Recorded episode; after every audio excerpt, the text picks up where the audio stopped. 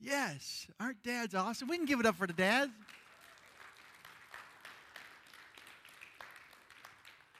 Dads are awesome. Dads are encouraging. dads are there when we when we pull a hammy. Dads are there when we when we're going through a difficult time. We just need to make it to the finish line. Dads are not perfect. Dads make mistakes. Dads say some things that are inappropriate. Dads dads fumble the ball. Dads aren't always there at the finish line. Dads make mistakes. But today we want to honor our dads. Just for a minute, we want the so this I'm going to have you stand up, dads, but I want I want grandpas to stand up, I want dads to stand up, I want uncles to stand up, and then if you're not a dad and you want to be a dad someday, I'm going to have you stand up too. So let's have these men stand and we're going to applaud these men.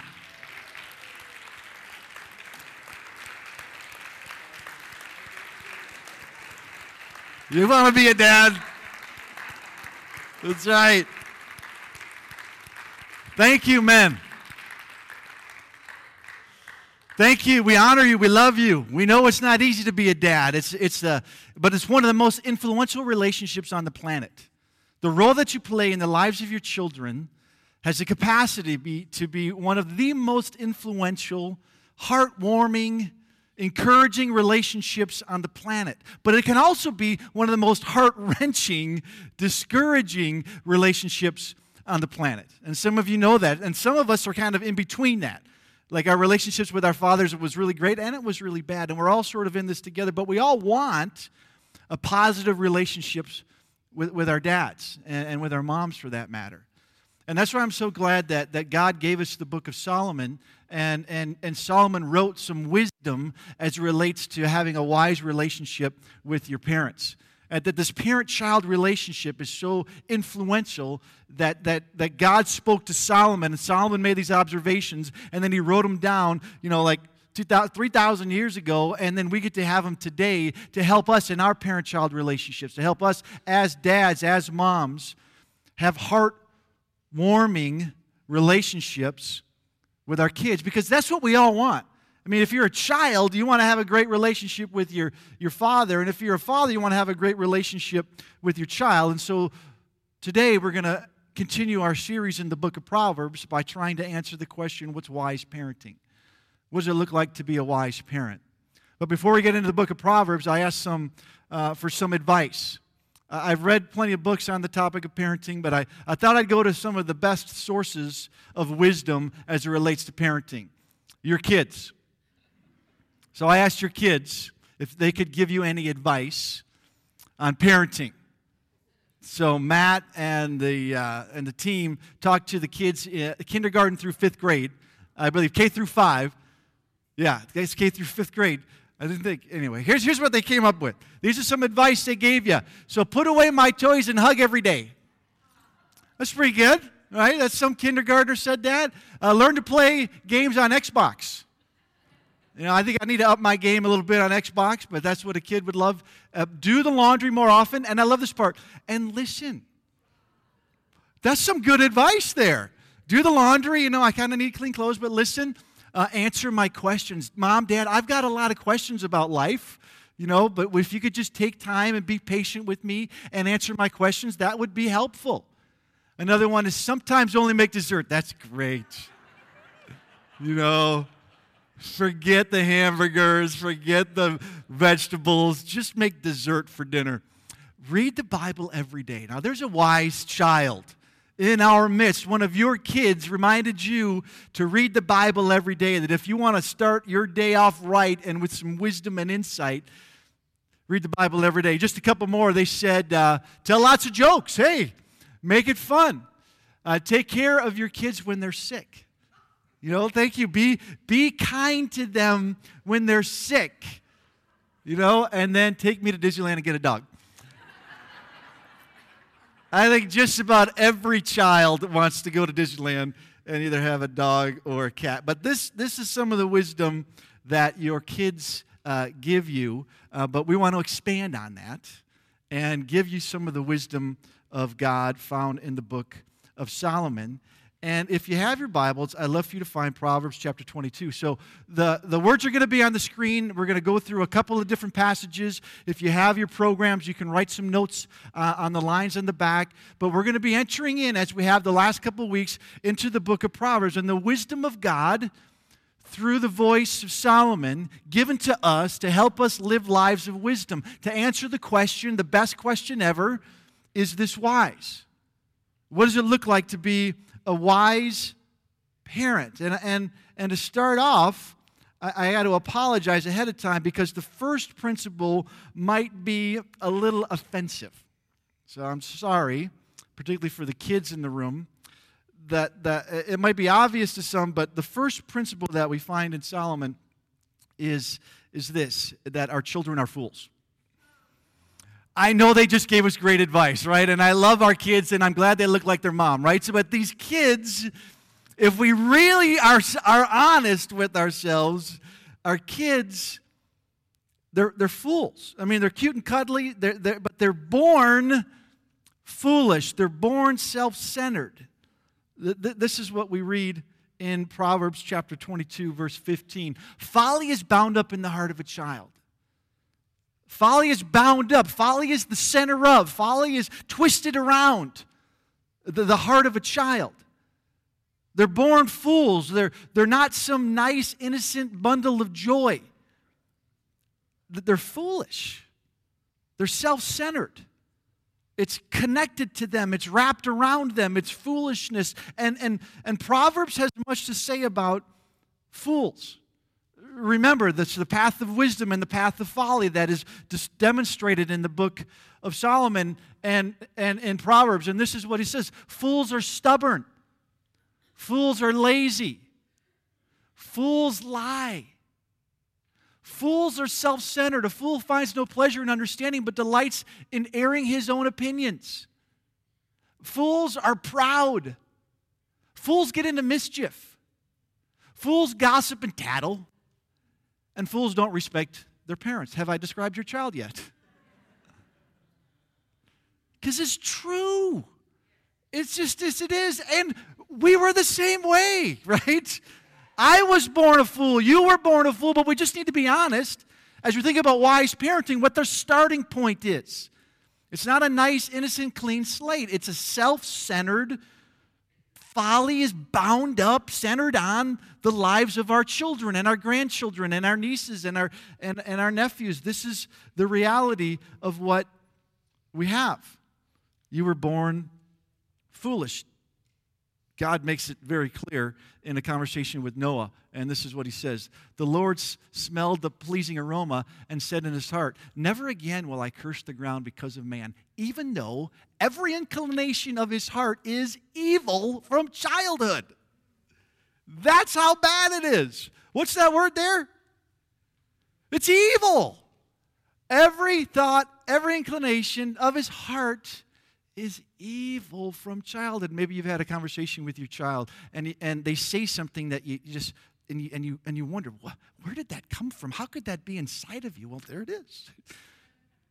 There's evil bound up, there's foolishness bound up. Uh, a number of years ago, I was on a family vacation and we went to Yellowstone uh, National Park, and I was with my kids, and they, they were younger at the time, but the, the, the same example could be given, uh, you know, present day example, but the one that, that, is, is, uh, that I like to share with you. And I, I ask permission from my kids before I share. In fact, I give them $5 every time I share a story. They love it. They totally love it. So I asked permission to share the story. And so my, my daughter Annika um, and, the, and we all went to, to Yellowstone. And we got up early in the morning. We were camping. We went to the gift shop, and we were uh, we just went to Old Faithful and saw the you know the the geyser, and and we um, were in the gift shop. And my youngest daughter Zoe at the time loved snow globes, and so Annika at age nine was sort of looking, and she bought her younger sister a snow globe, like all of her money. She kind of just gave it up, and she bought her snow globe, and we had it wrapped, and she carried it, and then she gave it to her sister. This nice, just tender moment with her younger sister. And not 24 hours later, when we were unraveling our sleeping bags, she got an argument with her older sister about where to sleep and who got which bunk bed. and some of the nastiest, meanest words ever to come out of a child came out of her mouth. And I had to say, Annika, you can't say that. You need to leave this cabin, and you're welcome to come back when you can speak kindly to her sister. In fact, she had to do laps around the campground in order to get this out of her. And then after she calmed down, I had this conversation with her, and I said, So, so Annika, you know, help me understand. You know, in the morning, you said these beautiful, kind words. You got your sister a snow globe, but in the evening, you said the nastiest, meanest words that could ever be spoken to a sibling. What, what, what's going on? And I remember distinctly, she, she's like, I don't know, Dad. And in my mind, I was thinking, I, I know. You're evil. you, you got this foolishness. It's bound up inside of you, and it just comes out sideways. And you can't always control it. And it's not even your fault because you're just a kid, and it just happens.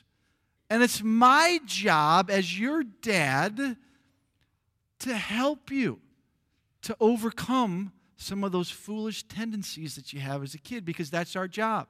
That's what the scriptures teach us. That it's our job as parents to make children wise. That God gave us parents to help us choose wisely. Because folly is bound up in the heart of a child, but then the next phrase in Proverbs 22 15, but the rod of discipline will drive it far from him. See, our job is to discipline our, ch- our children as parents. That's why God created parents, is to discipline our children. And I know that can sound sort of harsh right our job is to is to you know to take a rod you know and drive it out of him and i know it can sound like harsh and and almost like inhumane but but the rod of discipline is not like do whatever it takes to to to beat the foolishness out of you know spank him if you have to you know, that's not what god is calling us to do because in proverbs 13 24 we, we read this verse He who spares the rod hates his son, but he who loves him is careful to discipline him. You see, discipline is a form of love. Discipline comes from the Hebrew word musar. Let me hear you say musar. Musar is this Hebrew, pregnant Hebrew word that means both instruction and correction. It means information and rebuke. It's more of a coach than a commander. And that's what it means to discipline a child. To love a child, to care for a child, is to musar a child, to teach and correct, to inform and rebuke. That's our job as parents, to carefully musar our children. And the key word is carefully to be careful how you discipline your children. To be careful means to know your child, to be a student of your student, to know what makes them happy, to know what makes them sad, to know what makes them come alive, to know your child so well that you can speak words of insight and correction into their hearts. And some children need a strong rebuke. And, and some children, you know, you just need to speak a few words. And some children, you just look at them and their eyes, their tears well up in their eyes, and you don't have to say a word. So know your kids. Be careful, be wise in how you musar your children. Because to bring correction and instruction, information and rebuke, to be a coach, not a commander. That's how we come alongside our children with wisdom. I was talking with, with a friend of mine who's a pastor, and, and he and I were talking about some of the different roles that we play as parents. And we begin our relationship as officers, like as a cop.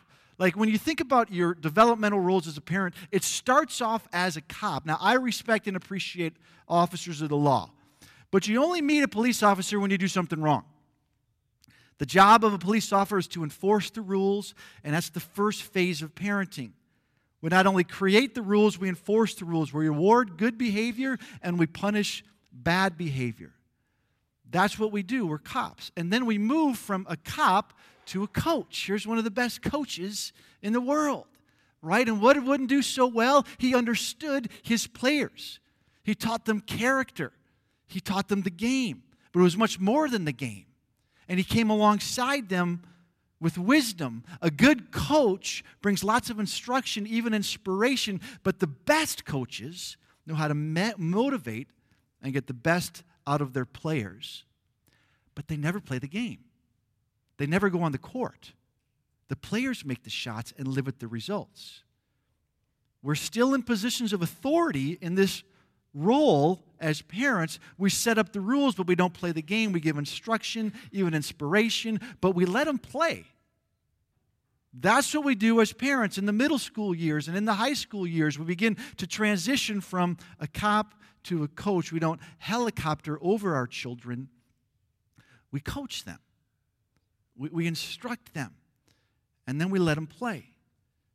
We have these conversations all the time, whether it relates to the, the, the social media and do we allow Snapchat or Instagram or what to what degree are we on our, our computers or on our devices and we, we coach and we instruct and we have conversations about some of the ways media is good and some of the ways that it's not so good. And the principle is, you know, use media but don't be used by media.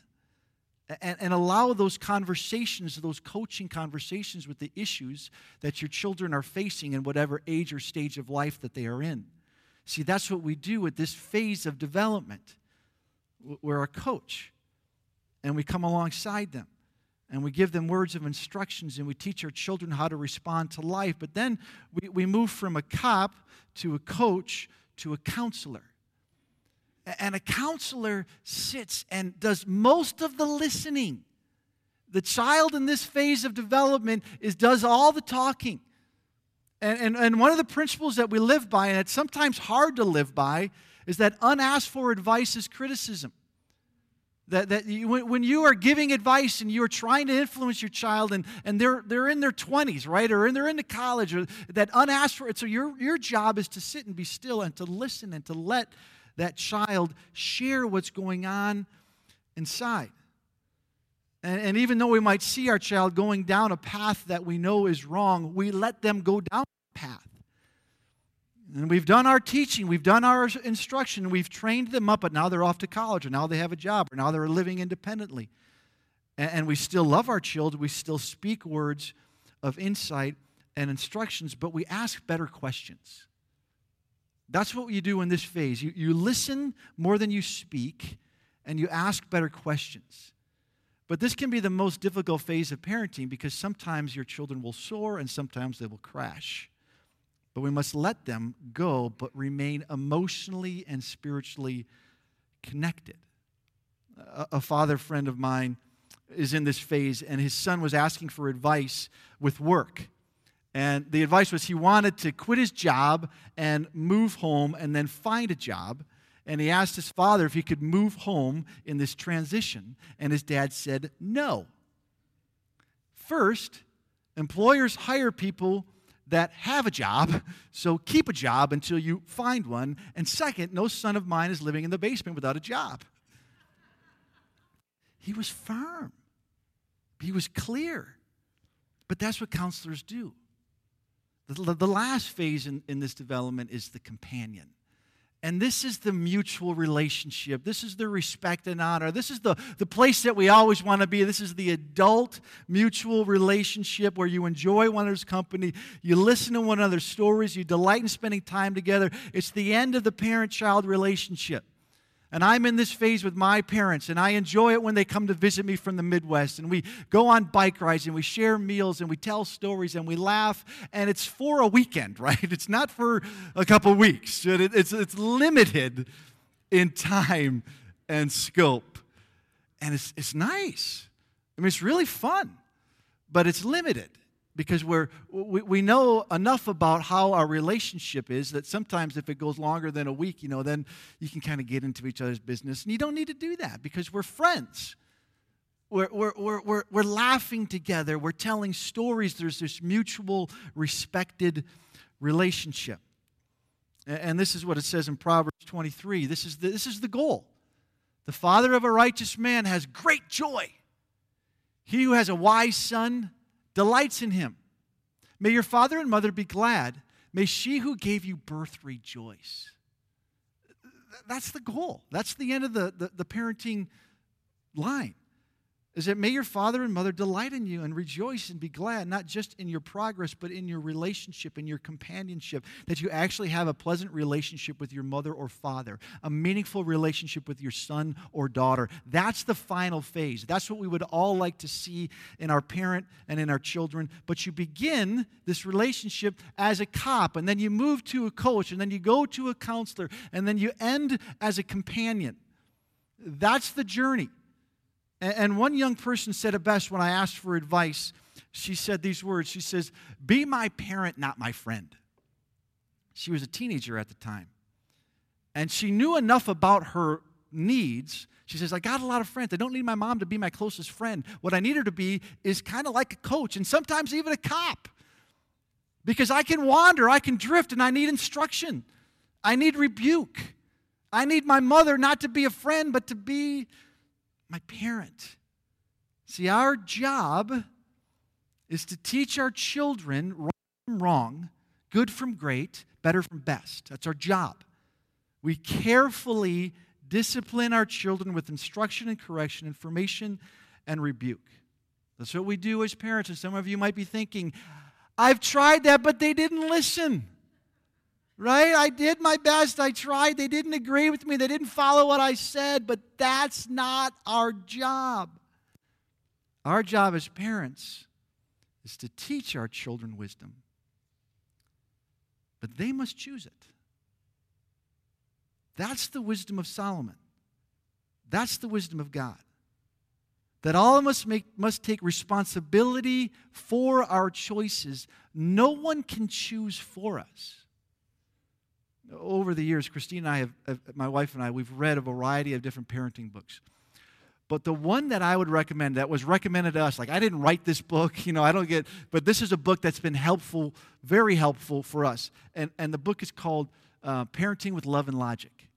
And maybe you've read this book, I highly recommend it, but in your program, you'll, you'll see a little insert and it's just uh, something that you can get off the internet related to some love and logic solutions. So if you have your program, you can pull that out, and it's just two very practical ways to, to raise your children with wisdom. And, and the first is just enforceable statements. And, and it says that many children have the uncanny ability to get us pulled into trying to control what we really cannot. And truly powerful love and logic parents recognize this and avoid this trap by using enforceable statements. Enforceable statements tell kids what we will what we will do or allow rather than trying to tell them what to do. And this was a game changer in our in our parenting. Instead of telling them what to do, we decided to just practice enforceable statements. And there's a list. Here's a couple of them. Uh, listen as soon as your voice is calm as mine. That's something that I have control of. I give allowance to those who finish their chores. I keep the toys I have to pick up. You can keep the ones that you pick up. Some parents can relate to that. I'm happy to listen to you as soon as your father and I are finished talking. I'm in control of what I can do. I'll reimburse you for your college tuition for those classes in which you earned a B or above. I'll be happy to give you the money when I see your report card.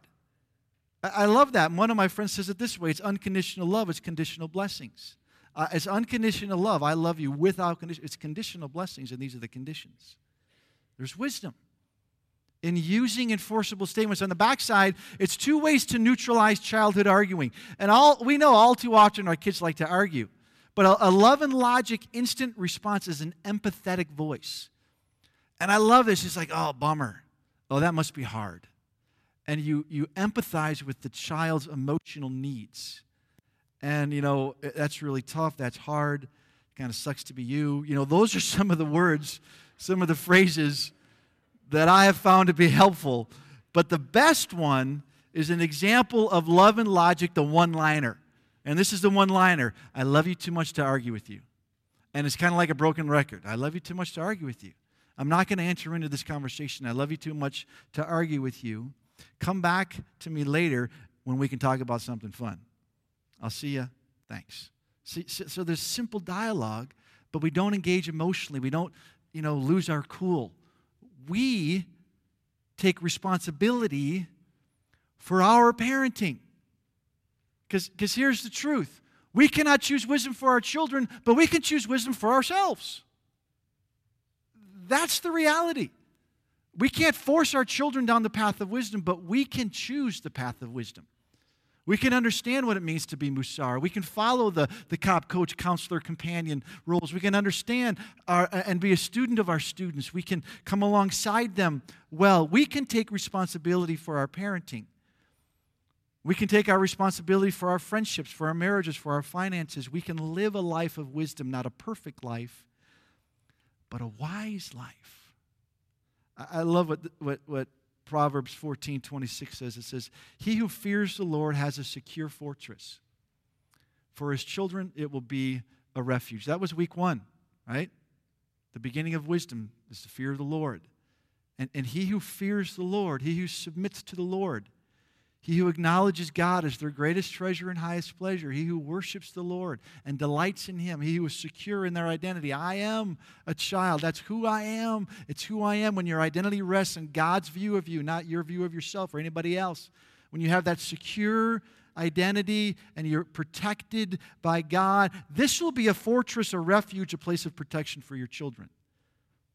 The parents who fear the Lord, follow and delight in the Lord, provide a hedge of protection around their children. When God is their source and refuge for the children, all whose parents fear the Lord. But it's more than just this general protection, it's really specific, and it's this way the children see a life of wisdom. They watch you, and they're always watching you. And when they see you live a life of wisdom when it comes to your friendships or your marriage or your finances. When they watch you praying together and building community, they're learning from you. And that's the best gift that you can give to your children is modeling a life of wisdom. You can't choose it for them, but you can model it. You can be the example. You know, a number, a number of years ago, my, my wife and I, or my wife was in the, in the van, and she had the kids in the back seat, and uh, she was in the parking lot, and she backed up, and she hit a car, hit a parked car. She happened to have a hitch in the back of the van, and so she literally poked a hole in the car that was behind her. Um, and she's like, "Oh shoot!" And she immediately wrote a note, put it on the windshield of the car, and one of the kids asked, "Why would you do that?" And and no one's going to know. And and she went on to explain you know, when you make a mistake, you write it down, you write a note. We have insurance, talked about insurance and how that provides for that. And, and then um, later that night, kids were in bed, Christina and I were talking, and she's like, I felt, you know, I, I'm so disappointed that I ran into that car, and, but, I, but at least I could show my kids what you do when you make a mistake. You take responsibility for it. You write a note, you put it on the windshield, and you, you own the mistakes that you make. That's the best gift that we can give. It's not a perfect driving record, it's just the way of wisdom. It's just taking responsibility for your choices. And that's what God is inviting us to. That's that, that's that protection. Because all too often, as parents, I think we begin with the wrong question. We, we, we begin with the question, you know, what goals do I want for my kids? Or what would I want my children to become? And we say we want them to be happy or we want them to be well educated or we want them to be well rounded but, but it's the wrong question. A better question is this. What's your goal as a parent or a grandparent? What type of parent or grandparent do you want to become?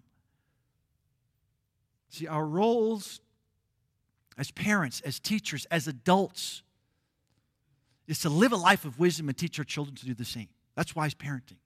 As adults as youth leaders your job, your role in the life of a child is to live a life of wisdom and to teach our children to do the same. We can't force them to be wise. We all have to choose our own path. Children must take responsibility for their own choices, but we can choose a life of wisdom.